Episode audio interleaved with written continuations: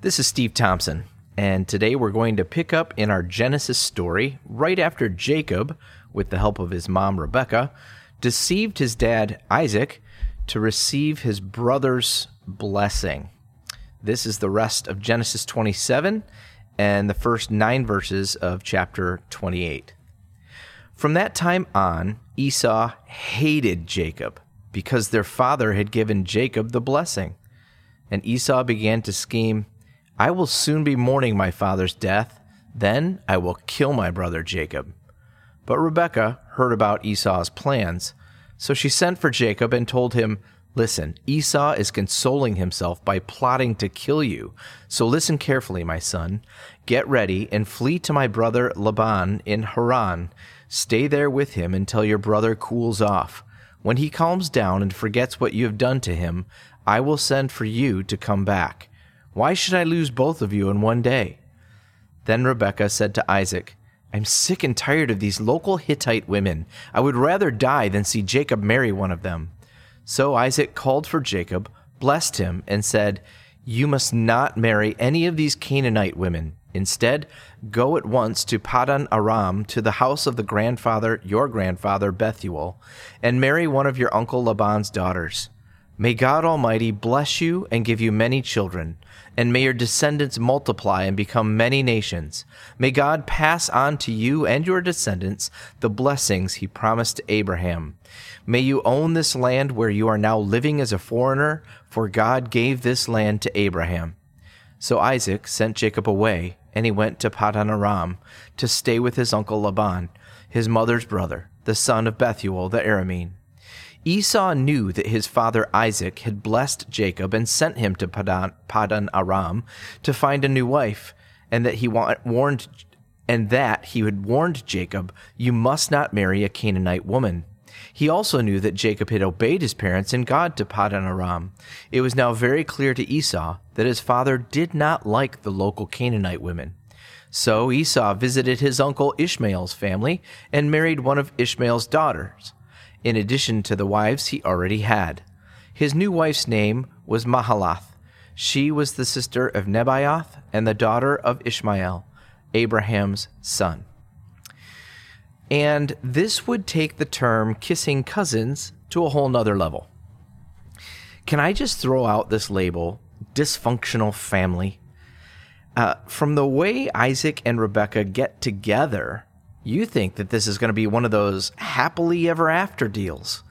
But they end up facing the same kind of infertility issues that Abraham and Sarah experienced, and it takes 20 years before they conceive their twin boys.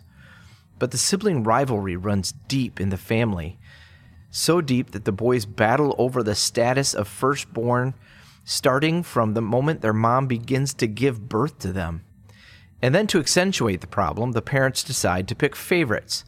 This just pours fuel on the conflict and is a huge red flag that there are probably much deeper problems in their marriage. I'm certain that even the original readers no doubt shook their heads in disbelief at the level of dysfunction here. But the impressive theme that we discover again is that God's commitment to his promise cannot be hijacked by our stupidity. And on the flip side of that same coin, I think what I'm struck with in this passage is God's capacity to let the consequences of our decisions catch up with us so that he can use them to shape us. Esau, this hairy beast of a guy, lives for the now. He'll exchange his future for pleasure in the moment. And somehow he completely misses the fact that his family didn't appreciate marrying girls from their neighborhood. I don't know if they just didn't communicate this expectation clearly, or if Esau was just blissfully unaware of their desires as he passionately pursued his own desires. But it takes Isaac sending Jacob to their home country, where Abraham's tribe lived and also where Rebekah's family still lived, for Esau to finally clue into this. And his solution to it is both impulsive and probably still less than pleasing for his parents it ends up costing him the things he never knew he wanted most his parents' approval and blessing. Jacob comes across as the Weasley conniver, underhandedly stealing all of the privilege due his older brother, So he loses his relationship with his brother and he ends up getting sent away from his family altogether, not seeing any of them for another 20 years. Rebecca thinks she's big enough to handle the consequences of her actions or her son's actions, but would she have risked all that if she knew that she would not get to see Jacob again, ever again? She would die. Isaac seems to choose blindness. His physical blindness only covers an attitude of blindness to how this whole family dynamic is playing out, and he ends up feeling like a pawn or an absentee father. We don't see Isaac in the narrative again until he dies, decades later. You'd think he's on the verge of it now, but decades later. This was the covenant family the ones through whom God was determined to bring knowledge of himself and rescue and blessing for all the nations. This dysfunctional family. And he did. He was faithful. He fulfilled his promises and still blessed every one of them immensely. So here's the thought that strikes me God treats us much the same. We are completely bathed in grace made a part of his family, given a completely new status in the cosmos and outlook on life. And yet, even as we follow Jesus, full of the Spirit and with the greatest of intentions, we frequently mess up. And when we do, no matter what the scale of our failure, God, in His mercy, allows us to experience the consequences of our mistakes. And He uses them to teach us to shape our character and to draw us closer to Him. I just want to note here that I think we should follow God's lead as a parent with our own kids. We do them such a disservice in robbing them precious learning experiences by rescuing them from natural consequences. But that's a total aside for those of you who are parents. I guess I'm more concerned with where I'm at right now. What are the circumstances I find myself in? especially the ones that are uncomfortable and even painful. What decisions have I made that have brought me to this place? What decisions did I fail to make that slid me here by default? Where am I pointing the finger at others and blaming when I'd be better served looking for where I'm responsible for this problem? This reminds me that uh, I picked up a brand new practice last week from a book that I'm reading uh, a kind of a tool for fighting with your spouse. And it will work for any relationship, but I imagine it's especially important for marriage relationships. So here it is.